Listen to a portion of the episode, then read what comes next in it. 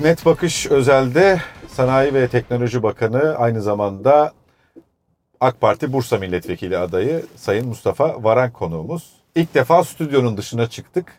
Hem de çok özel bir e, stüdyoya geldik. TOG'un içindeyiz. E, Sayın Türkiye'nin Varank- otomobili bir akıllı cihaz. Gördüğünüz Stü- gibi stüdyo neymiş diyorsunuz? aslında alın size stüdyo diyor yani. Sayın Bakanım hoş geldiniz. Hoş bulduk. Yorgun musunuz? Bana mı öyle geliyor? Saat 8'de kalktım eee, dersimi çalışmak için. Ondan sonra ilk programımız Balkan göçmenleriyle bir buluşmaydı. Kosova'dan bir bakan arkadaşımız vardı. Onunla beraber Balkan göçmenleri kardeşlerimizle STK'larla bir araya geldik. Oradan çıktık İznik'e gittik. İznik'te bir vatandaşla buluşma yaptık. Ee, oradan çıktık. Yenişehir'e gittik. Yenişehir'de e, Bursa'nın uzunca bir süredir beklediği hızlı tren projesinin şantiyesini e, ziyaret ettik. E, arkadaşlarımızdan bilgi aldık. Kamuoyunu aydınlattık. Oradan Yenişehir'de vatandaşlarımızla bir buluşma gerçekleştirdik. Daha sonra Bursa'ya geldik. Bursa'da başka bir STK ziyareti yaptık. O STK ziyaretinden çıktıktan sonra Muş İlder diye başka bir hemşeri derneğini ziyaret ettik. Ee, o ziyaretten sonra e, hemen yandaki hastanede bir e, hastamız varmış. Ziyaret eder misiniz dediler. Onları ziyaret ettik. Oradan Yıldırım ilçesine e, geçtik. Muşlu bir ailenin düğünü varmış. Mutlaka gelmeniz lazım dediler. Onu ziyaret ettik. Oradan çıktık Yıldırım'da e, yine bizim milletvekili adayımız ve mevcuttaki milletvekilimiz Osman Mesten'in seçim of, irtibat ofisinin açılışını yaptık. Orada vatandaşlarımızla buluştuk. Oradan çıktık. Giresunlular bizi bekliyorlardı. Horona. Giresunlularla e, buluştuk. Horon teptik. Oradan çıktık. İşte sizinle şu anda aracın içerisindeyiz. Müthiş bir enerji, müthiş bir heyecan. Evet. Ee, Bursa'ya ben tabii biraz da gözlemleyeyim diye sabah erken saatlerde geldim. Bursa'ya da yabancı değilim. Çocukluğum Evet. burada geçmiş sayılır. Anne tarafından buralıyım. Ee, o heyecanı birebir gördüm. Ee, şunu sormak istiyorum. Siz Horon'a yabancı değilsiniz ama Evet. e, Bursa'da vekilliğiniz, vekil adaylığınız açıklandığında ne hissettiniz? Bursa'ya ilk geldiğinizde nasıl karşılandınız? Bursalıyı nasıl buldunuz?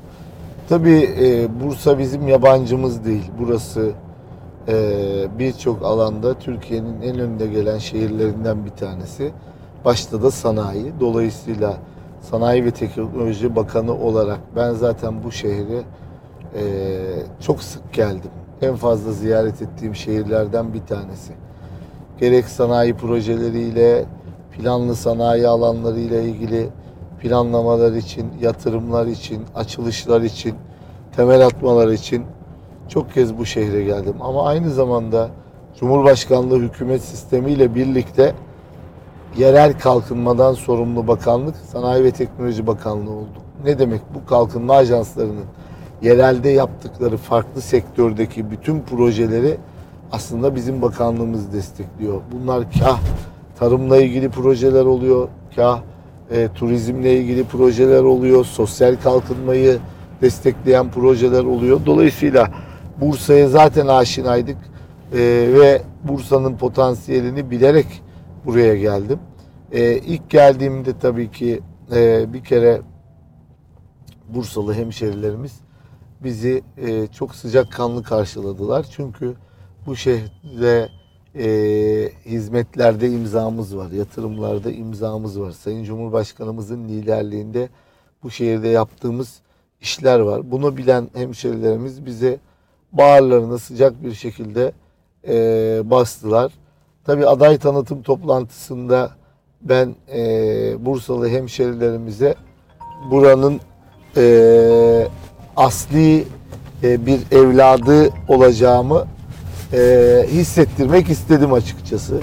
Çünkü biliyorsunuz e, seçim dönemlerinde şehirlerde ithal aday muhabbeti diye bir muhabbet olur.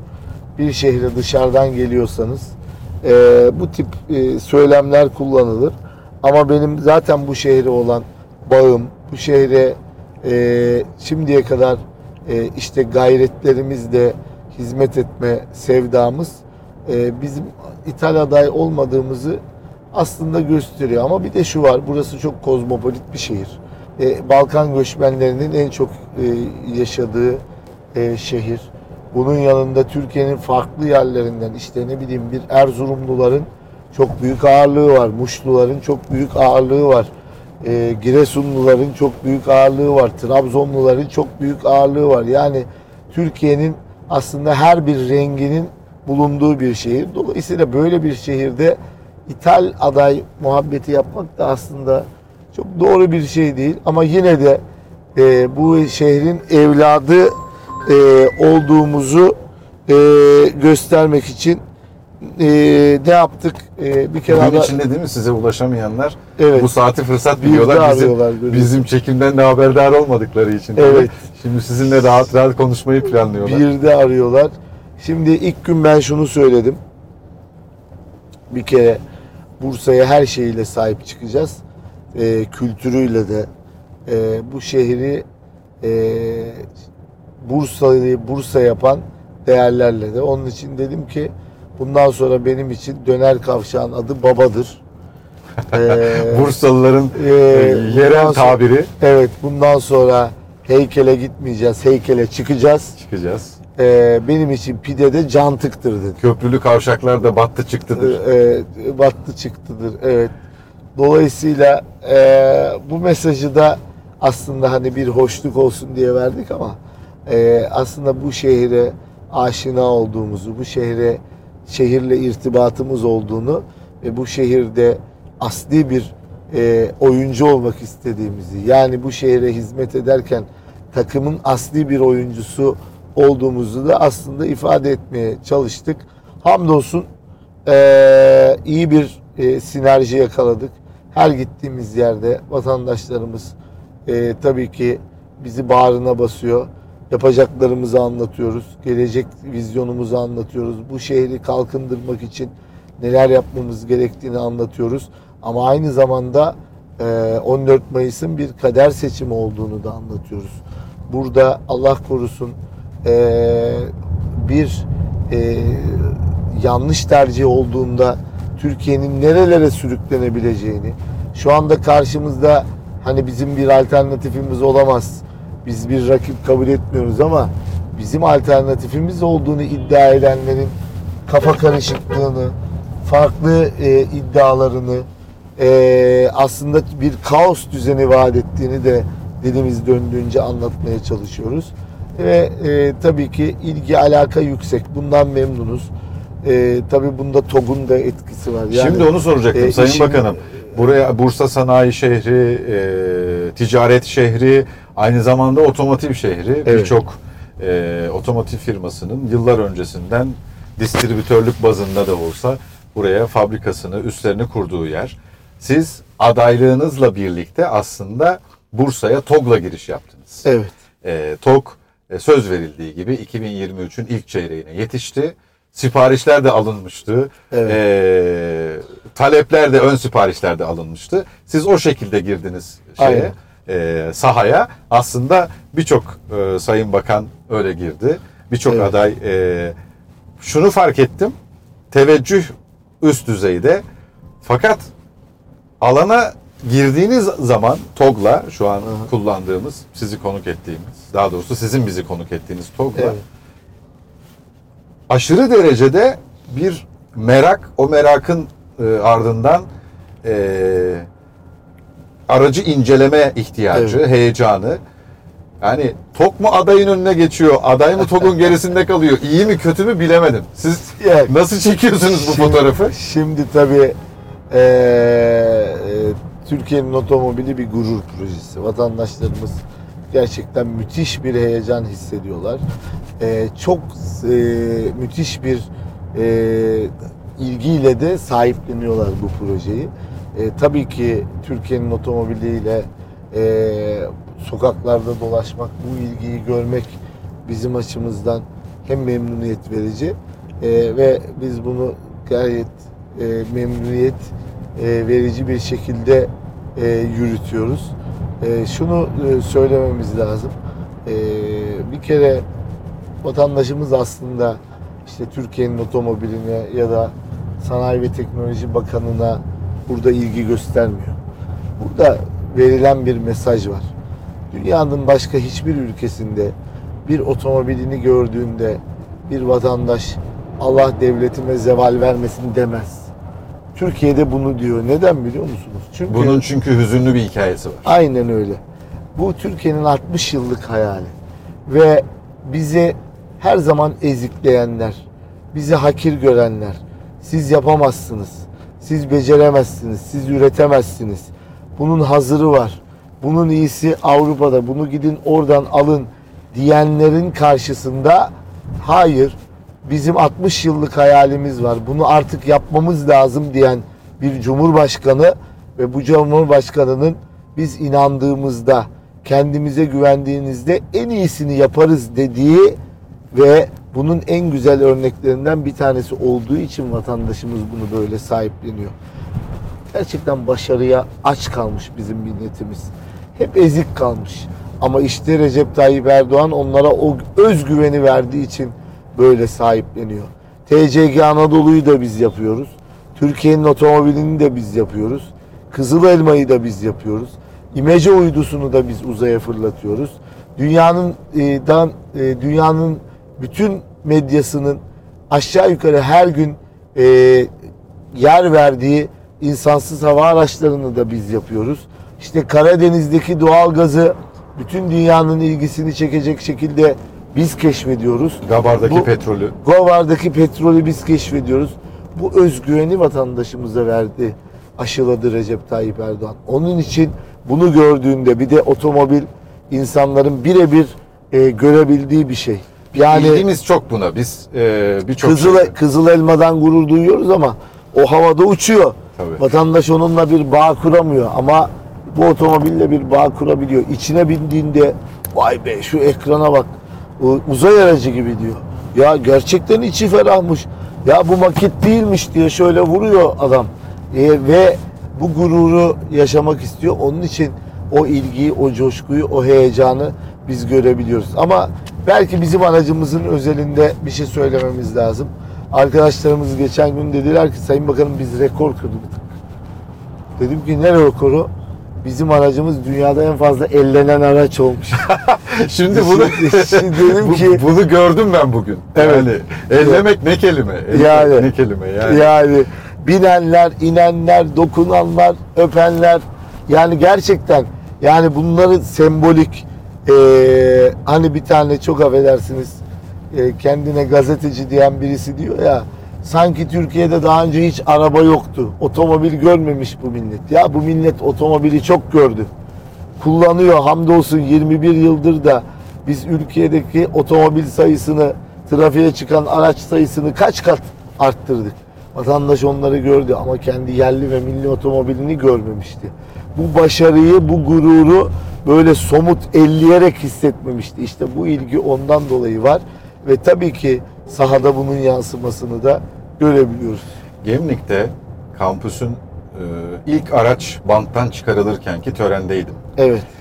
E, oradaki heyecan da aslında hüzne karışmıştı. E, standta devrim otomobiliyle birlikte sergileniyordu TOK. Şu an kullandığımız. Her fotoğraf çeken vatandaşımızdan bahsediyorum. Yani böyle bir ilgili, yetkili değil. O hüznü önce devrim arabasıyla bir kare, bir poz. Daha sonra TOG'la bir poz. Gurur dediğiniz kısmın altını çizmek için bunu söylüyorum. Çünkü gençler bilmezler ama e, babalarından, dedelerinden çokça duymuşlardır. Okudukça mutlaka görmüşlerdir. Sadece karada değil, havada da bize çok engel çıktı zamanında. Hayır. Türkiye'ye çok engel çıktı savunma alanında. Şunu söyleyeyim. Yani tarihi olarak zaten yaşadıklarımız yani yazmaya başlasak sayfalar yetmez. Ama mevcutta da böyle bir aslında baskı var vatandaşımızın üstünde. Yani Türkiye'nin otomobili projesi buna bir kulp tapmak için elinden geleni yapan bir muhalefet var. Türkiye'nin otomobilini yapalım dediğimizde Türkiye otomobil yapamaz diye.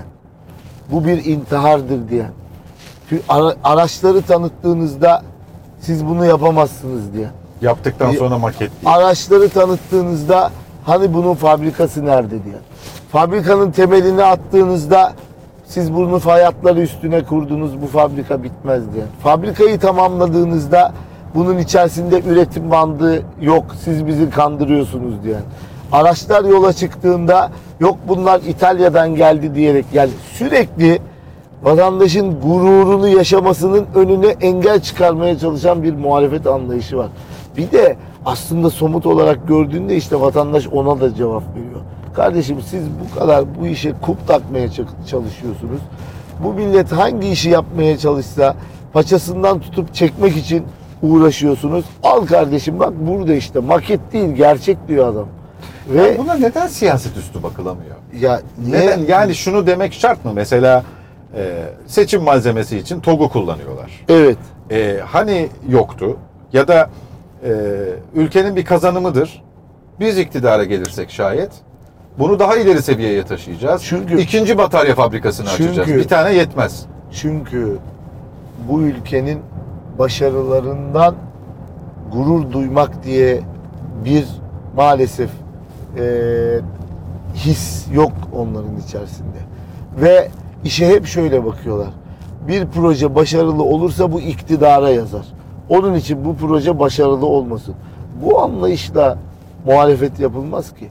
Bu anlayışla ülkeyi ileri götüremezsiniz ki.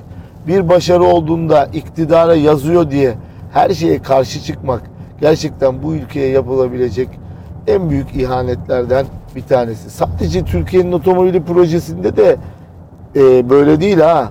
Yani bu Türkiye'nin otomobili projesini adam kup takmak için uğraşıyor da gaz için uğraşmıyor mu? TCG Anadolu için uğraşmıyor mu? Milli Uzay Programı için uğraşmıyor. Hepsinde aynı tavrı gösteriyor. Karşısında durmaya çalışıyor. Ve burada e, bakın gerçekten şunu söylememiz lazım. Bu arada cam buğulandığı için Evet. sana yardımcı olmaya çalışıyorum kopilotun olarak. Estağfurullah. Ee, şimdi gaz meselesinde de aynısını yapıyor. Gaz keşfettik dediğimizde Rusya'da. gaz keşfetti ama önce şunu diyor. Hani her sene gaz buluyordunuz ne oldu ne oldu gaz buluyordunuz diyenler gazı bulduktan sonra bu sefer siz bunu denizin altından Rusya'dan getiriyorsunuz diyor.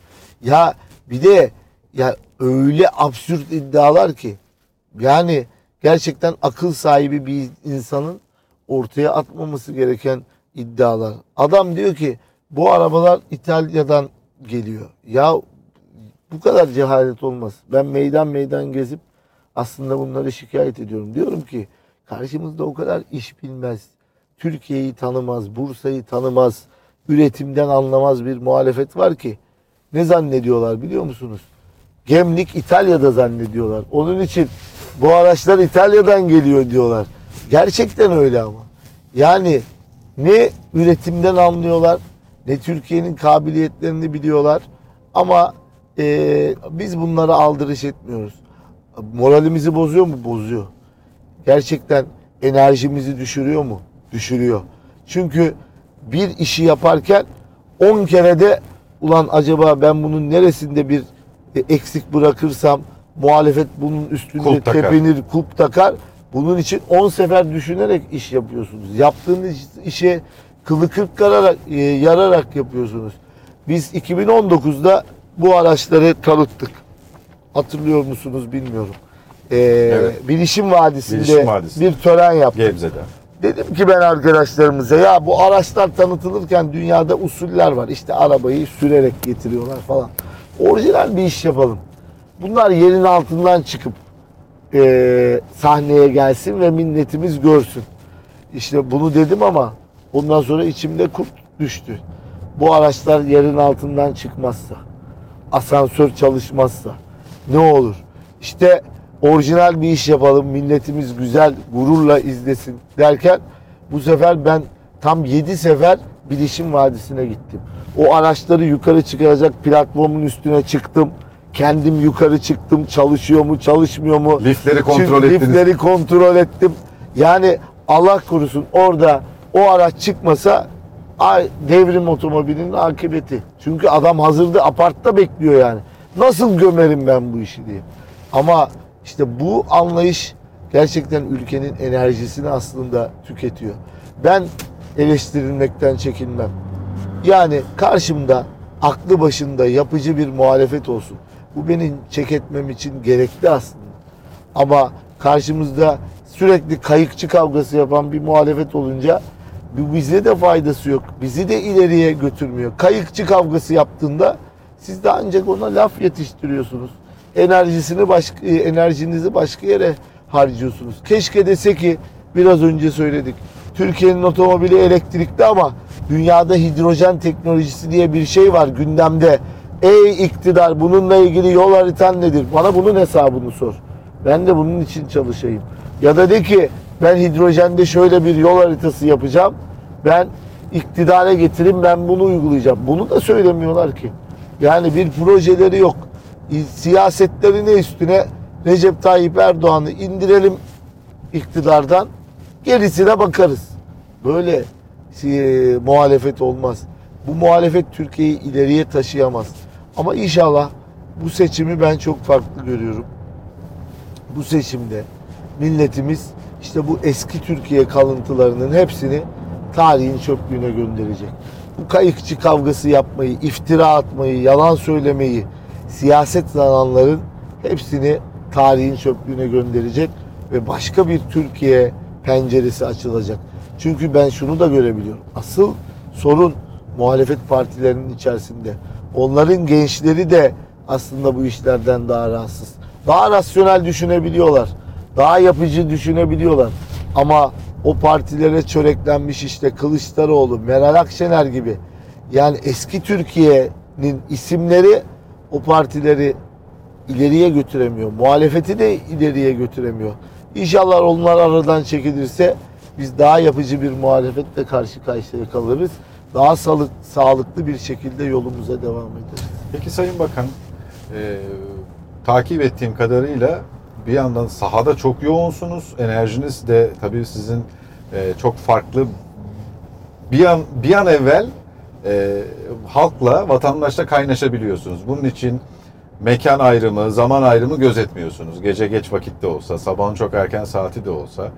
Bulun, gittiğiniz yerde e, hangi vatandaşlarımız olursa olsun, Bursa için konuşacaksak işte e, göçmen vatandaşlarımız, Balkanlardan gelmiş, senelerdir Bursa'da ikamet eden vatandaşlarımız, Arnavut vatandaşlarımız, e, doğudan gelip burada iş kurmuş vatandaşlarımız.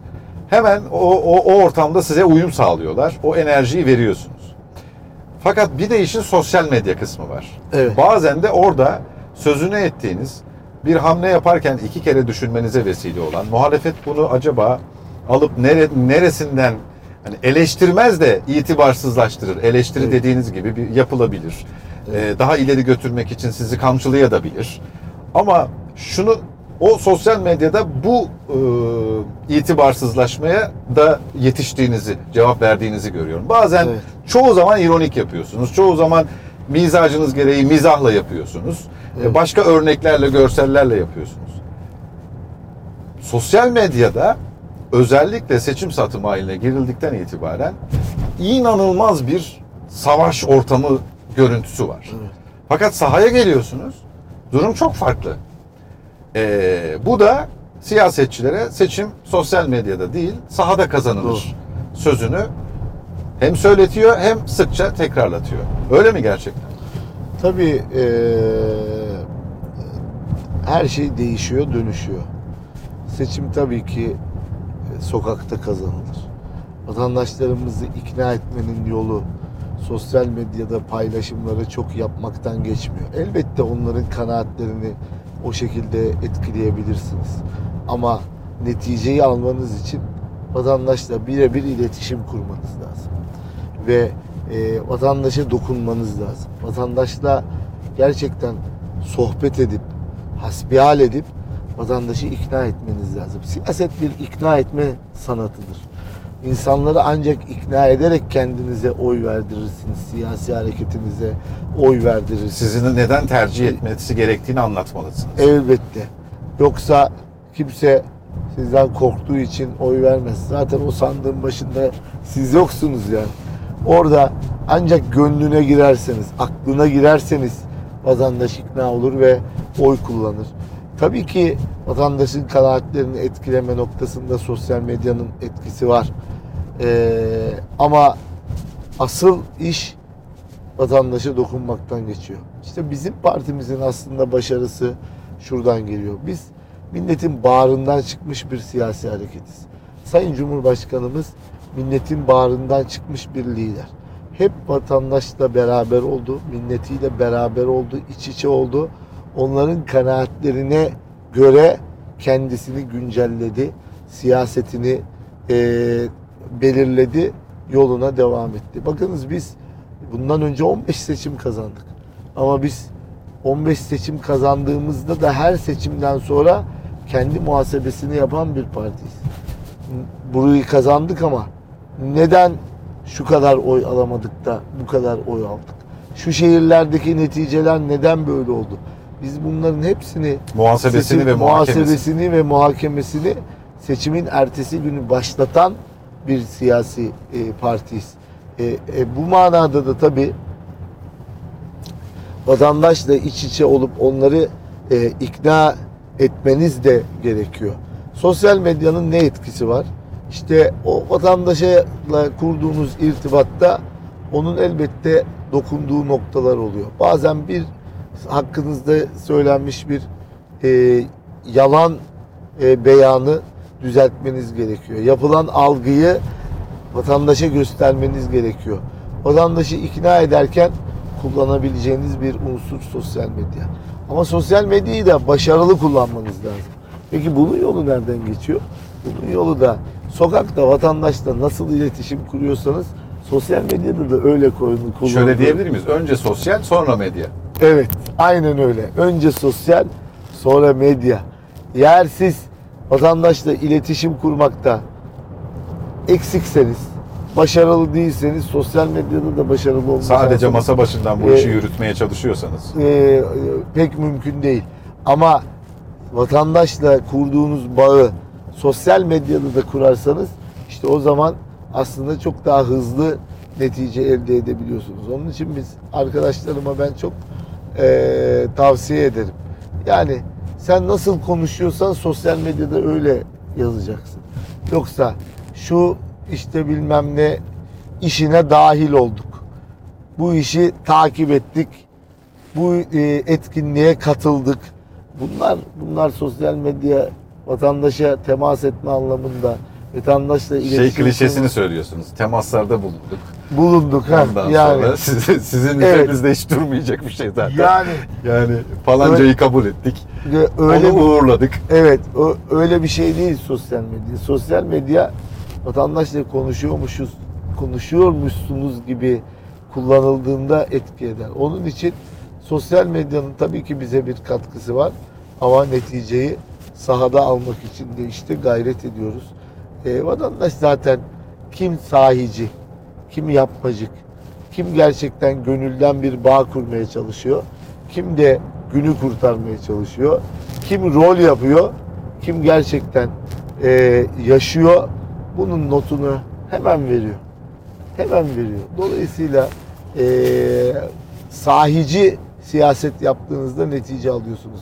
Recep Tayyip Erdoğan'ın başarısının bence bir numaralı sebebi aslında vatandaşlarımızın ona baktığında kendilerini görmeleri.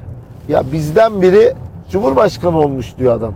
Ve o bağı öyle kurabildiği için vatandaşımız işte 21 senedir onu destekliyor. 15 seçimdir e, onu destekliyor. Kendi bağrından çıkmış bir insanı orada görüyor ve bunu oynamıyor Recep Tayyip Erdoğan. Gerçekten öyle. Öyle yaşıyor, öyle hissediyor. O yaşantısı ve hissiyatıyla siyaset yaptığı için sahici oluyor. Yoksa şu anda muhalefet ne yapmaya çalışıyor? AK Parti gibi davranmaya çalışıyor. Ama bir birine benzemeye çalışarak, davranmaya çalışarak netice alamazsınız. Onun kendisi olmanız lazım. Evet, Onun bu arada vatandaşlarımız gecenin bu saatinde Evet, size el sallamayı ihmal etmiyor yani. evet. Türkiye'nin otomobilinin böyle bir etkisi var. Sayın, Sayın Bakan o e, 15 seçim dediniz. Bir de tabii e, siz Sayın Cumhurbaşkanı'yla çok uzun yıllar beraber çalıştınız. E, Hem yol arkadaşısınız hem Evet. dava arkadaşısınız.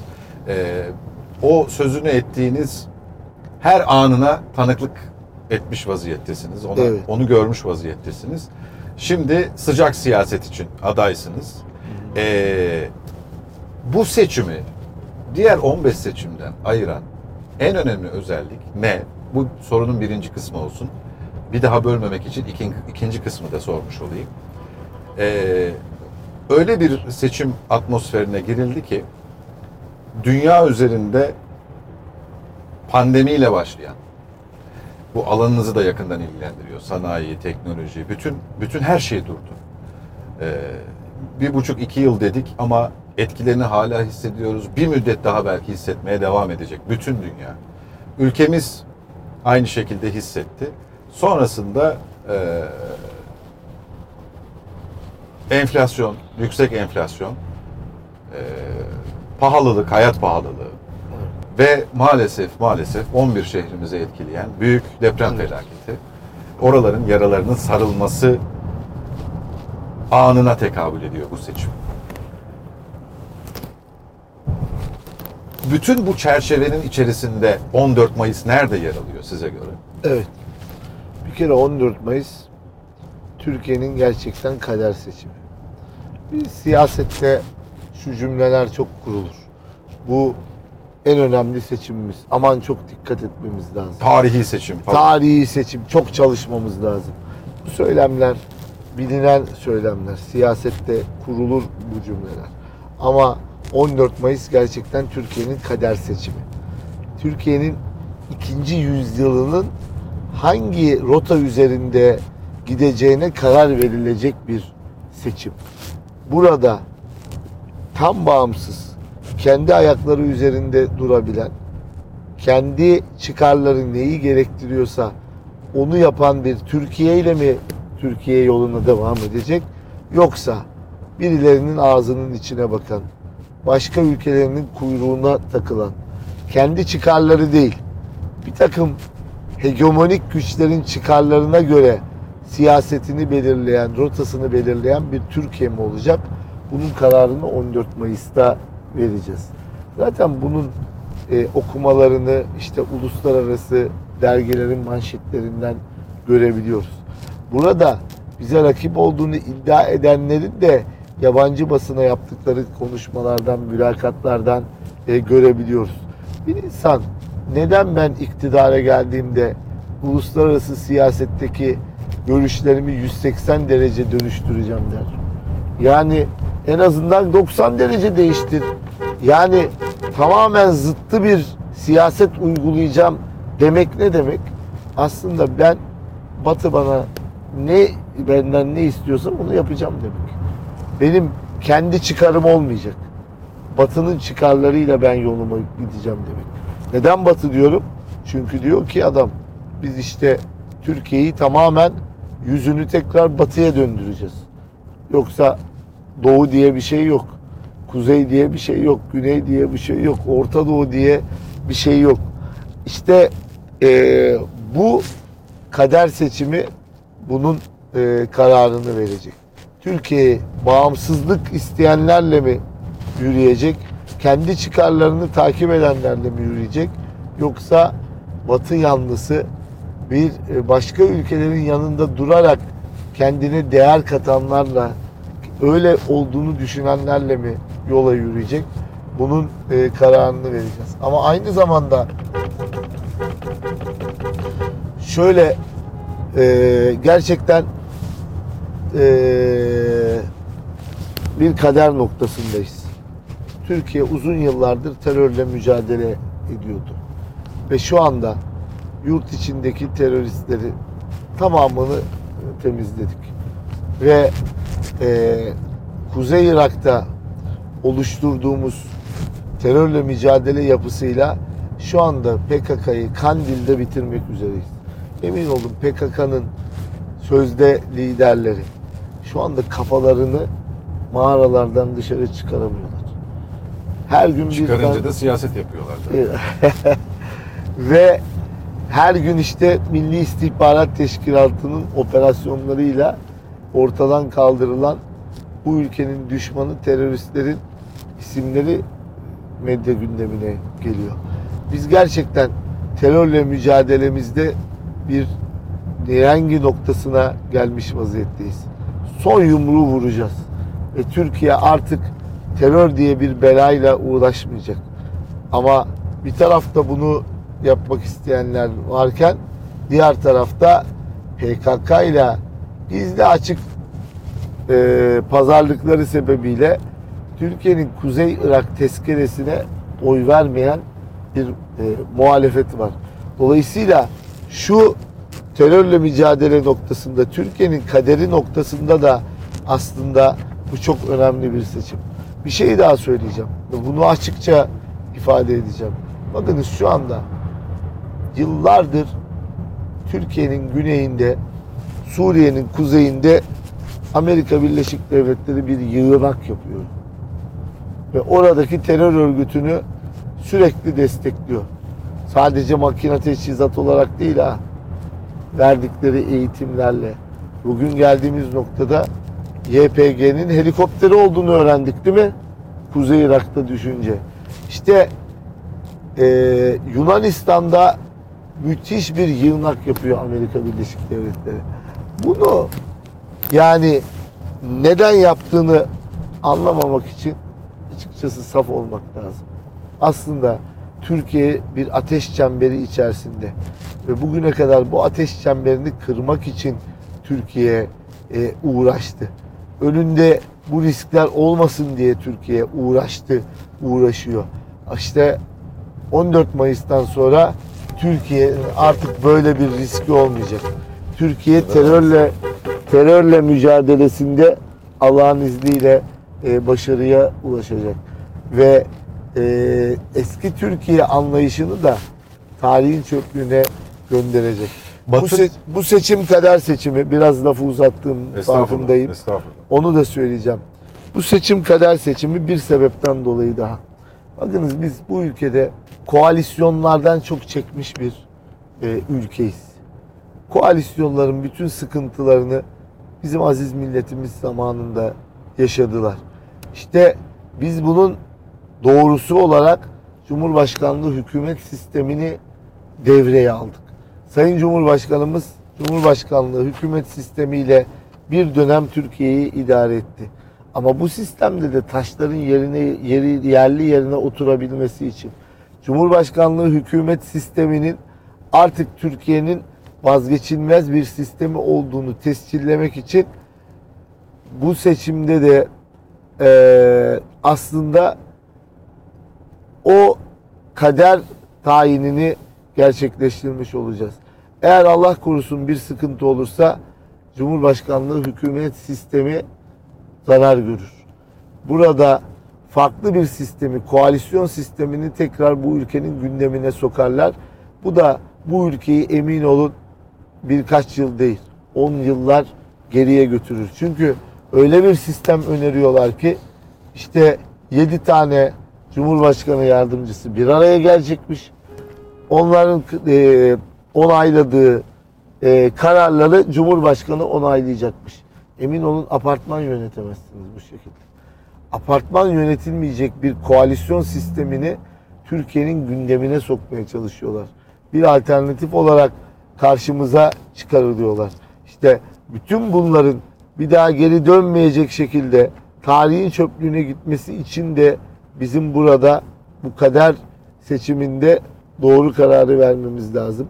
Ve inşallah biz e, 14 Mayıs'ta bu tercihi Sayın e, Cumhurbaşkanımızın liderliğiyle doğru tercihi vatandaşlarımızın yapacağına, aziz milletimizin yapacağına inanıyorum.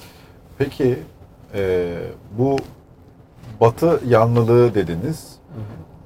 Zaman zaman da muhalefetten batıya doğru, Türkiye'nin yönünün batıya doğru Çevrileceğine ve batıya göre hizalanacağına yönelik beyanlar duyuyoruz. Türkiye batıya küstü mü? Türkiye artık batı Türkiye için düşman mı? Hayır. Bakınız. Ne dedim? Türkiye'nin çıkarı neyi gerektiriyorsa onun siyasetini yapmak önemli olan. Bizim bakış açımız Türkiye'nin çıkarı Batı ile çalışmayı gerektiriyorsa Batı ile çalışan. Doğu ile çalışmayı gerektiriyorsa Doğu ile çalışan.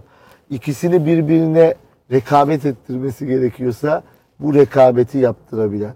Birisini ön plana çıkarması gerekiyorsa kendi çıkarı öyle gerektirdiği için bunu yapan bir siyaset tarzından bahsediyoruz. Ama öbür tarafta ben hiçbir e, şey şart olmadan, hiçbir sorgu sual olmadan yönümü tamamen batıya döneceğim diyor. Benim için doğu yok, kuzey yok, güney doğu yok, kendi çıkarım yok. Batıyla ben adeta bir nikah kıyıp yoluma devam edeceğim ve batının çıkarları neyi gerektiriyorsa ben siyasetimi... Ülkenin hali menfaatleri yok. Yok. Batının çıkarlarına göre siyasetimi belirleyeceğim diyor, diyorlar. Aramızdaki fark bu. Biz çıkarımız neyi gerektiriyorsa, hangi ülkeyle çalışmamız gerekiyorsa, hangi ülkeyi ön plana çıkarmamız gerekiyorsa çıkarlarımız icabı onu yapan bir siyaseti uyguluyoruz. Bunun son örneklerinden biri de Rusya-Ukrayna krizindeki tutumumuz herhalde. Aynen öyle. Aynen öyle. Dolayısıyla biz Batı yanlısı, Doğu yanlısı, Kuzey yanlısı değiliz. Biz Türkiye yanlısıyız. Türkiye yanlısı olmak için de kimle ilişkiyi nasıl kuracaksak bunun kararını da biz vereceğiz. İşte Rusya-Ukrayna savaşı dediğiniz gibi Türkiye'nin aslında kendi çıkarları neyi gerektiriyorsa o siyaseti uyguladığında çok güzel neticeler aldığını da gösteriyor. Bir dünya devleti olma yolunda nasıl hızlı ilerlediğini de e, gösteriyor. Onun için e, bu bu manada da bir kader seçimi. Şöyle şunu söyleyeceğim. Hı. Ben buraya bindiğimde Hı. bunun İtalyan olmadığını nasıl anlayacağım? İtalya olmadığını nasıl kapıyı açtığında o kenarda yazıyor Made in Türkiye yazıyor zaten. Şimdi Giresunlar Gecesi'ne katıldık ya beraber. Evet. Orada e, beyefendi sizi anons ederken birinden bahsetti. Galiba o da Giresunluymuş. Biraz toprakçılık yaptı yani. Giresunlu bir tedarikçisi Tedarikçi. varmış Şimdi TOG'un. Ondan bir tane bahsediyor. değil, iki tane değil, üç tane değil, beş tane değil. Evet. Ben orayı biraz açmanızı istiyorum. Bu araçta kimin ne şekilde emekleri var? Şimdi bakınız TOG'un 115 tedarikçisinden 87'si yerli. Ve e, bu arabanın yerli ve milli olmasının ispatı ve asıl bunu ortaya koyan iş bu arabanın bütün fikri mülkiyet haklarının Türkiye'ye ait olması. Ve burada bu aracı üretirken tabii ki işte onlarca tedarikçi bu şirkete şu anda üretim yapıyor. Peki eee, bir aracın fikri mülkiyet haklarının size ait olması neden önemli? Yani gerçekten aracı aslında yerli ve milli yapan o mu? Evet o. Şöyle düşünelim. Bakın burada bir kamera var. Bu kamera yol, yorgunluk algılayıcı bir kamera. Bunun yanında işte eee, Bir sürü sensör bir var. sürü kameralar var. Bu kameraların tamamını yani yakın zamanda kurulmuş iki tane gencin kurduğu bir startup tedarik ediyor. Bir filiz girişim tedarik ediyor. Ve bu firmayı Türkiye'nin otomobilindeki arkadaşlarımız bulmuşlar.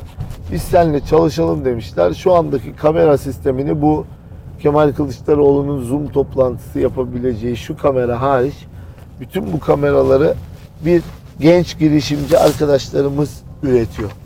Şimdi normal şartlarda bu arkadaşlarımız çok kabiliyetli olsa da bu teknolojiyi götürüp diyelim ki başka bir araba markasına satmak istediklerinde bu teknolojiyi kullanın diye onlara da başvurduklarında bunun kararını o firmaların Fransa'daki genel merkezleri, İtalya'daki genel merkezleri, Almanya'daki genel merkezleri, şirket temsilcileri karar veriyor. Yani istediğiniz teknolojiyi alıp bir araca entegre edemezsiniz. Ancak fikri mülkiyet hakkı sizde olursa müstesna. Onun için işte fikri mülkiyet hakkının sahip olmak demek. Aslında istediğiniz teknolojiyi getirip bu araca entegre etmek demek. Ve işte asıl e, önemli olan husus fikri mülkiyet haklarının sizde olması. Ve bu sayede de değişen dönüşen otomotiv endüstrisinde sizin de kendi tedarikçilerinizi yeni oyuncuları ortaya çıkarmanız ve değişim dönüşüm esnasında zaten kabiliyetleri olan e, tedarikçilerinizi de yeni çağa, çağa ayak vurdurmasını sağlamanız. Bu manada işte fikri mülkiyet hakları asıl önemli olan. Ama bu araç yerli. Ben her gün Bursa'da geziyorum. Her gün mutlaka karşıma Sayın Bakanım ben TOK fabrikasında çalışıyorum diyen bir arkadaşımız çıkıyor. E, yani o kadar çok e, ve o kadar sık firmalar Sayın Bakanım ben işte kokpitteki e, ön paneli yapıyorum. İşte oradaki koltukların tasarımı benim, ben ürettim diyen o kadar çok firmayla karşılaşıyorum ki. Ve hepsine bunu söylediklerinde ilk sorum şu oluyor. Sen İtalyan mısın? Adam diyor ki ne İtalyanı Sayın Bakanım ben Türk oğlu Türk'üm diyor. Ama öyle diyorlar diyorum. Muhalefetin en büyük özelliği ne biliyor musun? Hiç utanmaması. Yani yalan söylüyor, iftira atıyor, kandırıyor, saptırıyor ama hiç utanmıyor. Zaten bu muhalefet anlayışının bizim ülkemizi bu noktaya götürdü. Aslında siyasetin kalitesini bu ülkede muhalefet düşürüyor. Vatandaşlarımız bu e, muhalefetin tavırlarını, açıklamalarını o kadar yanlış buluyor ki, o kadar rahatsız ki e, aslında dediğim gibi e, bu ülkede e, enerjisini alan e, en önemli e, konulardan bir tanesi bu. Sürekli yalan söyleyip hiç utanmayan bir muhalefet. Sürekli iftira atıp hiç utanmayan e, bir muhalefet. Ve o kadar seri yalan söylüyorlar ki. Yani bir yalanı söylüyor. Sen düzeltsen bile asla seni duymuyor. Kendi yoluna bakıyor. Diğer yalanına e, geçiyor. Ama inşallah bu anlayışı da değiştireceğiz. Üretim hızlanacak. Daha çok yollarda top görmeye başlayacağız. Bu logonun yerinde bir Alman markasının logosu olsaydı bu aracın fiyatı kaç lira olurdu? Bütün bu konuştuğumuz özellikleri çokça anlattınız zaten herkes. Oranın üzerinden geçmeyelim. Yani Ne olurdu? Onun, onun kararını ben yani piyasaya bakmak lazım şu anda Alman arabaları. Şimdi bu bu bir su modeli. Evet, içinde C bulunduğumuz. segment C SUV. segment. Şimdi rakam konuşmak belki doğru değil ama ilk günden itibaren TOG'un e, kamuoyuna ilan ettiği husus şuydu. Biz doğuştan elektrikli bir araba yapacağız ve bu araba piyasaya çıktığında C segment SUV içten yanmalı motorlu araçlar da dahil olmak üzere kendi segmentinde piyasanın en rekabetçi aracı olacak. Bugün geldiğimiz noktada bunu başarmış durumda. Hem elektrikli araçlar arasında hem de içten yanmalı motorlu araçlar e, arasında Türkiye'nin C segment SUV en rekabetçi fiyatına sahip. Dolayısıyla bunun almanı ne olurdu onu bilmiyorum ama bu oldukça rekabetçi bir araç. Türkiye'de fiyat anlamında da rakipleriyle çok ciddi bir e, fark oluşturan araç. Ama içindeyiz. İşte görüyorsun bu gerçekten çok başarılı. İçine bindiğinizde size helal olsun ya bunu biz yapmışız dedirten bir araç. İçi ferah geniş bir e, araç. Tasarımı çok güzel bir araç. E, biliyorsunuz Kültür Turizm Bakanımız var. Maşallah var böyle. Kallavi bir Evet, arkadaşımız. hem uzun hem Ee, evet. O ilk arabaya bindi. indiğinde beni aradı. Dedi ki ya Mustafa dedi ben bu arabayı sığdım dedi. Ben bir arabaya sığıyorsam herkes sığar dedi. Gerçekten ferah bir araç. Dolayısıyla diz mesafesi olsun falan onlar çokça konuşulmaya onlar başladı. zaten onlar zaten yani e, o konulara girmemize bile gerek yok ama e, şunu söylememiz lazım. Bu aracın başarısı aynı zamanda klasik otomobil dediğimiz otomobil anlamında da gerçekten başarılı bir araç. Yani evet teknolojik bir cihaz. İşte akıllı e, cihaz. Cihaz. e, akıllı ürün ama otomobil özellikleri de size çok saran, sizi güven veren özellikleri var. Onun için de vatandaşımız bunu çok beğeniyor. Yani bir otomobil e, kafasında planladığında en güzel otomobil tarifine uyan bir araçtan bahsediyoruz. Onun için de bu kadar başarılı. Ve batarya fabrikasının temeli atıldı. O da hızla inşa edilecek. Sedanlar Evet. ne zaman geliyor Sayın Bakanım? Şimdi- Son soru. Şunu da söyleyeyim. Batarya fabrikasının temelini attık. Hemen e, TOG'un fabrikasının yanında. Gemlik'te. Türkiye'nin ilk e, otomotiv batarya fabrikası olacak. Çok önemli kabiliyetler kazandıracak. Sadece batarya üreten bir yer değil. Batarya geliştiren bir kampüsün temelini attık. Yurt dışındaki partnerleriyle TOG aslında bir batarya tasarımı yapacak, e, üretimi yapacak ve ihracatı yapacak. Hem bunun e, geliştirilmesinde bir oyuncu olacak ama aynı zamanda işte e, Orta Doğu pazarında, Kuzey Afrika pazarında da bu işin e, satıcısı e, olacak. Şimdi biz Sayro fabrikasının temelini attık. Cumhuriyet Halk Partisi ne yaptı biliyor musunuz? Bursa Büyükşehir e, Belediyesi'nde bu Sayro fabrikasının imar planları ile ilgili bir görüşme yapıldı. Belediye meclisinde. Belediye Meclisi'nde. Büyükşehir Belediye Meclisi'nde. Orada CHP'liler bu Sayro fabrikasının imar planlarına hayır oyu verdi. Ya arkadaşım yani en azından Sayro gibi böyle milli bir proje bunun bataryasında hayır oyu verme. Bu işi durdurmaya çalışma. Ama biz hangi işi yapmak istediysek hep tavırları aynı oldu. Ne yapıyorlar ne yaptırıyorlar. Yani kendileri zaten beceriksiz. Öyle bir dertleri yok. Plan, proje, yatırım. Öyle bir dertleri zaten yok. Ama yapanı da durdurmaya çalışıyorlar. Biz bunu nerede gördük? Milli Uzay Programı'nda gördük. Onu da ilk çıktığında aşağıladılar.